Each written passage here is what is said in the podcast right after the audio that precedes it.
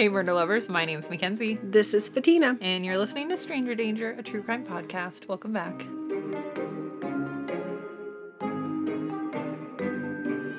Okay, so You go first, right? yeah. Cool. Okay. So, follows upon us. It has arrived to transition into spooky season because October will be spooktacular. I'm to do the Hammersmith ghost murders. So, murder, it's just one murder. It's a little bit spooky ish with the ghost element, um, but it Yeah. is still true crimey. So, this is like a the transition phase as Yeah. we transition from September to October, if you will. So this story takes place in November of 1803, way back, yeah. way way back, as logic would say. Anyway, and this incur uh, this occurred in Hammersmith, England. Now Hammersmith is a district of West London, small town at this point, and the people in Hammersmith, England began reporting ghost attacks occurring in this time period. So the locals believed that the ghost was a man that had died by suicide the previous year. Um, there was a man in the town who had slit his throat, which is just awful. And he was buried in the Hammersmith Church Cemetery. Now, during this time, people believed that victims of suicide shouldn't be laid to rest in a churchyard because, oh. according to them and their old beliefs, they had committed a sin. Hmm. And by laying them to rest in the churchyard, they wouldn't actually be able to rest and like find peace there because it was somehow like a conflict of what they had done Okay. Hmm. logic. I don't know. I don't know what the alternative is. Right. But that's what they thought. Anyway, so the ghost was described as a very tall man dressed in all white. And some said that he was also wearing like a calfskin garment and had horns and large glass eyes and like he was a whole Oh. thing. For the most part, people agreed that he was tall, dressed in white, and some even said he wore a white tablecloth that he like threw off of him as he ran. A tablecloth? It'll make sense. Okay. Two women on two separate occasions, one was like an elderly woman and one was pregnant, had reported that the ghost had like accosted them on separate occasions and had actually like oh. grabbed them. And both women died of shock a few days later because of the instance. Seriously? Yeah, so people were like super up in arms about this because these women had died and like they felt like their community was being terrorized. A servant by the name of Thomas Groom had reported and testified that he was walking through the chur- churchyard with a friend and it was like around 9 p.m. and something rose out of a tombstone and seized him by the throat. And that when his friend turned around, the ghost disappeared, and the guy was like, I punched at him and I felt like a coat, like a soft Oh. plush coat. But the ghost was there, gone. yeah. yeah. And so people were like freaking out because like this ghost is terrorizing them and actually like physically assaulting them, like grabbing Yeah, them and stuff like that. yeah. I feel like ghosts shouldn't do that, but at the same time, like Olivia said, like she felt like that tension Yeah. around her neck in the listener story Yeah. or whatever. So maybe, It manifests. Right. Yeah. Um, the community was like, "All right, let's organize a neighborhood watch." If Okay. A So- neighborhood ghost watch? yeah, neighborhood Okay, ghost watch. Cool. Yeah, so they organize this this neighborhood watch, if you will, because there's no like established Mm. law enforcement, if you will. Like. Yep. they have a constable and stuff like that, but there's no police force. Okay. And so the community is like, haha, we got this. So like, you know, Like pitchforks, and the whole and- thing. Yeah, yeah, that's what I'm imagining. Everybody's like thinking of Beauty and the Beast now. there was a guy named William Girdler on December 29th. So this has been happening for a while. That he was actually like his job was to be a night watchman. Oh. And he said he saw a ghost near a place called Beaver Lane. And he chased after it, but the ghost threw off of its coat, like whatever Its it was wearing. Yeah, his tablecloth or coat and escaped. And so the citizens were like, cool, like Beaver Lane is the place to be. Like everybody be around this area. So they had kind of organized like almost like shifts, if you will. And um, several of these people were armed with various weaponry Like clubs and and shotguns. oh Yeah. okay cool. And Sorry. Like guns against ghosts, like it, guys. yeah, I don't know what the logic was of that and how they thought that was going to work. It's like shooting a hurricane. But would you do yeah, we must be in Florida. So anyway, so this night watchman, he was making his rounds at Beaver Lane around 10:30 p.m. on January 3rd, 1804, and he ran into this the armed citizen patrol in this area and one of the guys was 29-year-old Francis Smith. Now, Francis had been carrying a large shotgun and he was like, "I'm out here looking for this ghost." And the night watchman was like, "Cool. I'm off at 11 and I'll meet you back here and I'll join you." And so they were like teaming up, if you will, in the effort. So they separated and went about their ways. William went back to like patrol or whatever as the night watchman, and Francis was like, "Got to find this ghost." So they separated, and just after 11 p.m., Francis Smith, with his shotgun, runs into a man named Thomas Millwood. And at this point, Francis is a few few beers drink, a few beers down. in? Yeah, in Yeah. whatever. Um, because this has been this is kind of like near an inn at this point, so Uh. he's like he's taking breaks, if you will. so he's had a few beers at this point, and Thomas Millwood is a bricklayer. Now I don't exactly didn't look into what a bricklayer was because I feel like the name is pretty self-explanatory, but I feel like also when I assume those things is when I find out that I was wrong. But what I do know is that they very often wore all white. So Thomas Millwood was Oh. wearing white linen trousers, a white waistcoat, and a white apron. And some of his items were brand new, so they were very white. But either way, his clothes were freshly washed. Some pieces were brand new, and so it was like bright white Yes. At 11 o'clock. at so- 11 o'clock at night yeah and he had been heading home after stopping at his parents house and visiting his parents and his sister and in fact he was so close that his sister could hear an exchange happening between the two men and she reported that she heard Francis Smith yelling at him to stop and asking him who he was. And then he was like, If you don't stop, I'm going to shoot you. But he didn't wait for him to stop before a shot was fired. So he literally threatened it and shot his gun. Francis Smith shot Thomas Millwood in the lower left jaw and killed him. Oh.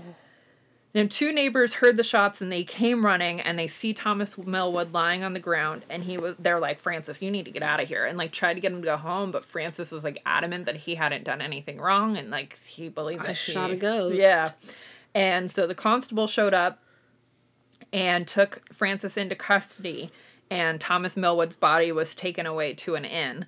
Now, three days later, on January 6th, they said a sur- I saw a couple different reports. One said a coroner, one said a surgeon. Okay. But either way, somebody with a medical, Medical. degree Yeah. examined the body and declared that he had died. Three days later, they were like, "Yes, he's dead." um, and the cause of death was ruled a quote gunshot wound to the left side of the lower jaw with a small shot, which penetrated the vertebrae of the neck and injured Oh, the spinal man. marrow. And so Francis Smith was put on trial for willful murder. Yeah. Thomas Millwood's wife had reported and testified at the trial that her husband had been wearing these white clothing pieces and had been mistaken for a ghost previously. And she had asked him not to wear this in public anymore because these ghosts were causing such terror that she didn't want her husband to continue to be mistaken. Um, she said that he had scared two women and a man and a man that were riding in a carriage, and that the man and him had like had an altercation because of it. People felt very strongly about his outfit, Yeah. and Poor um, guy. yeah. And then the sister also testified to hearing the exchange and saying that, you know, Smith had told her brother to stop and that he would shoot him, but then didn't wait before actually firing the gun and that he fired it almost immediately. Several people came forward and they were like, no, Francis is a good guy. He would never do this. And like he had several character Witnesses. witnesses or whatever. And at the time, the judge, who was Lord Chief Baron McDonald. Oh, that's a name. that's a name. yeah. He basically said like that his character was irrelevant, hmm. that malice did not need to be brought into it to prove murder. All that you needed to prove was intent to kill. Didn't matter how good of a person you were. I mean, he thought he was re-killing a ghost, though. Yeah. Yeah. He did. Which was like his. So, interestingly enough, that became a conversation that continued to an extent until 1984 Oh wow. because there was a lot of back and forth about your intention, your responsibility if the situation is not what you perceive it to be. Oh. So in 1984, there was a case that came up where there was a guy that was carrying a man through the street, and the man was screaming for help, and a bystander thought that this person was being attacked and attacked the person that was dragging him along. Oh. Come to find out, the person that was being dragged screaming for help was a thief. Oh. And so the guy that tried to help was charged with assault. And he was like, I thought I was helping. Like I thought I was doing something good. right. And so the judge ruled that his because he didn't know the whole situation, his intention was in the right place. And so he actually overturned the conviction or whatever. But this case is cited as like part of the continuing conversation of like, what is your intention? And if the situation is not what it appears to be, are you still to be held accountable for your Liable for actions yeah. if you're acting on something that you believed was a different situation? wow, that's interesting. Yeah. And so he was kind of like, I like I should not be held responsible for this. I am thought it was a ghost.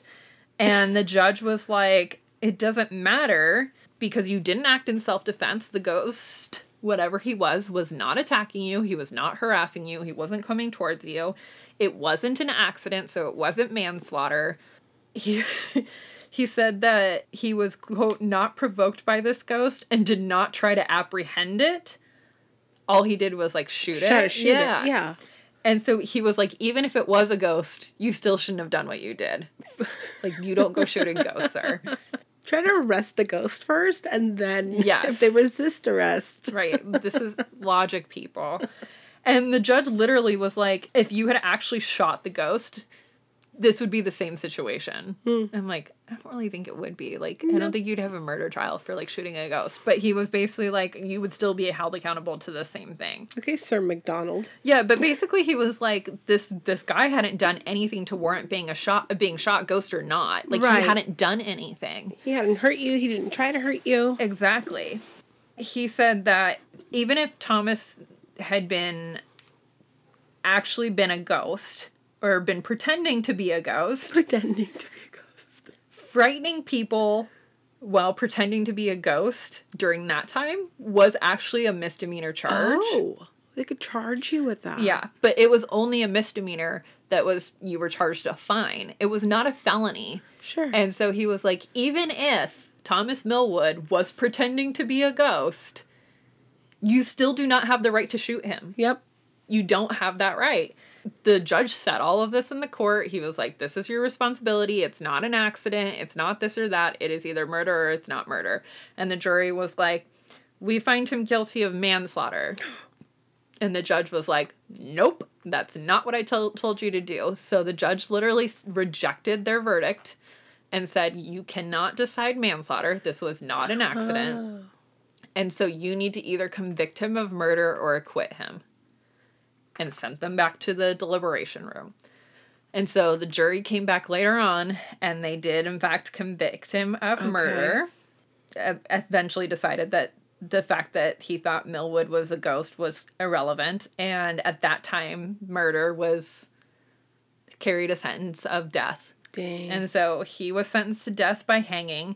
Now, during this time, anytime this type of verdict is rendered, it gets reported to the king. And then the hmm. king decides if he wants to commute the sentence or not based on the information that's brought forth to him. okay. So, Lord Chief Baron MacDonald reported this to the king. And he was like, Sir, this is what's happening, or whatever. Uh-huh. The king decided to commute the sentence. And instead of death by hanging, it was commuted to a year of hard labor. Hmm. So I was like, that's not the same. But No. the I would assume during that time a year of hard labor was really, really hard labor. Like actual hard Yeah, labor. It was real hard labor. Like breaking rocks or something. Pretty much, yeah. Yeah.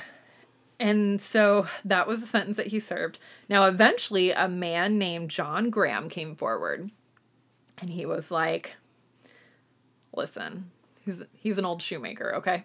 Well, cobbler. Yeah. And he was like, My apprentice has been scaring my kids with ghost stories. Oh, okay. And I wasn't liking this because all my kids had nightmares and stuff like this. And so I decided that I needed to get back at him. Oh no. So he was running around town wearing a white sheet, pretending to be a ghost to scare his apprentice. No.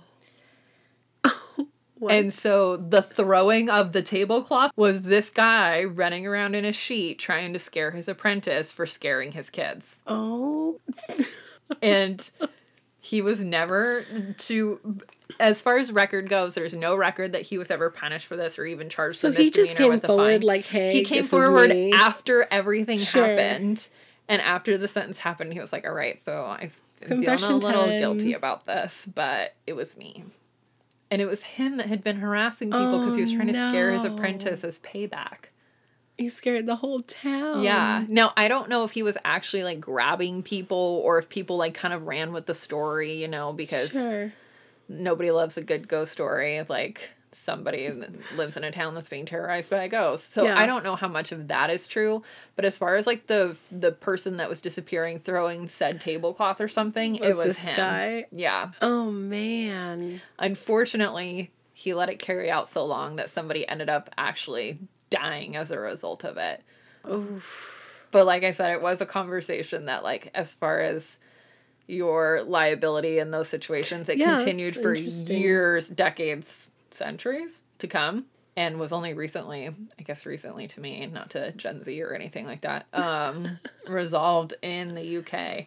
But short and sweet, that is the story of the Hammersmith murders, ghost murders. Ghost murders. Yeah. I would say if the two women died of shock, that that could be tacked on to the to the murders. But know I mean, this guy often- killed one guy. Yeah. The ghost murder. Isn't that like, That is very interesting, just legal wise, how that plan played out. yeah, Yeah. The judge was like, no, no. Just because you thought it was a ghost doesn't mean that your actions were right. You can't shoot a ghost if you want you to were either. trying to kill that ghost. How do you kill a ghost? Re-kill it. Re-kill it. Or But then wouldn't it just be a ghost of a ghost? mm, maybe A ghost ghost? a ghost ghost. well, sir, you can't even shoot a ghost ghost. So, dang. Well, cool. That was short and sweet, but that does Yeah. ease us into um, spooky season because Yeah. this one I think will be still a September episode. It's a September episode. Yep. And we obviously have a lot of true crime catch ups to tack on to the end here. So Yes. I'd like to leave a little room for you guys to get all the updates. room. And meanwhile, if you have any ideas of local lore stories or any, you know, I know we have international listeners, so I'd love to dig into. Um, send us our Haunted way. locations. Ooh, yeah. I want a good haunted location. I Lots of hospitals and so yeah, send those our way. You can send us an email, which is a stranger danger podcast at gmail.com. You can follow us on all the socials, and if you haven't done so already, we'd love for you to check out Patreon, which is patreon.com forward slash stranger danger podcast. And uh, thank you so much. Bye. Bye bye.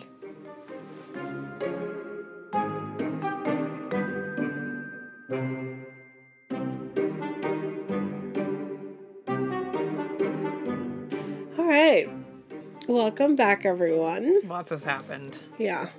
Lots has happened. Lots has happened Lots has happened. um, in the true crime world. So, uh, let's see. Let's start with the with the quick hits.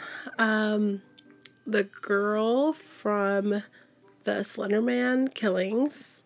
One of them was actually released Oh. a week and a half ago. I think we talked about it that it was going to happen when we did the episode for the Slenderman, but uh, she was just released two weeks ago. So it's she's out in the world. I don't know if she's going to be changing her name. So for the record though, this is the particular girl who did not do any of the stabbing itself. So she had just been in a hospital for the majority of the time, or just been under some type of care, but now she has been released back into the world. There's that. And then, do you want to give an update on Robert Durst? Um, yeah, so Robert Durst was convicted of murder. I think it's been at least a week since he was convicted.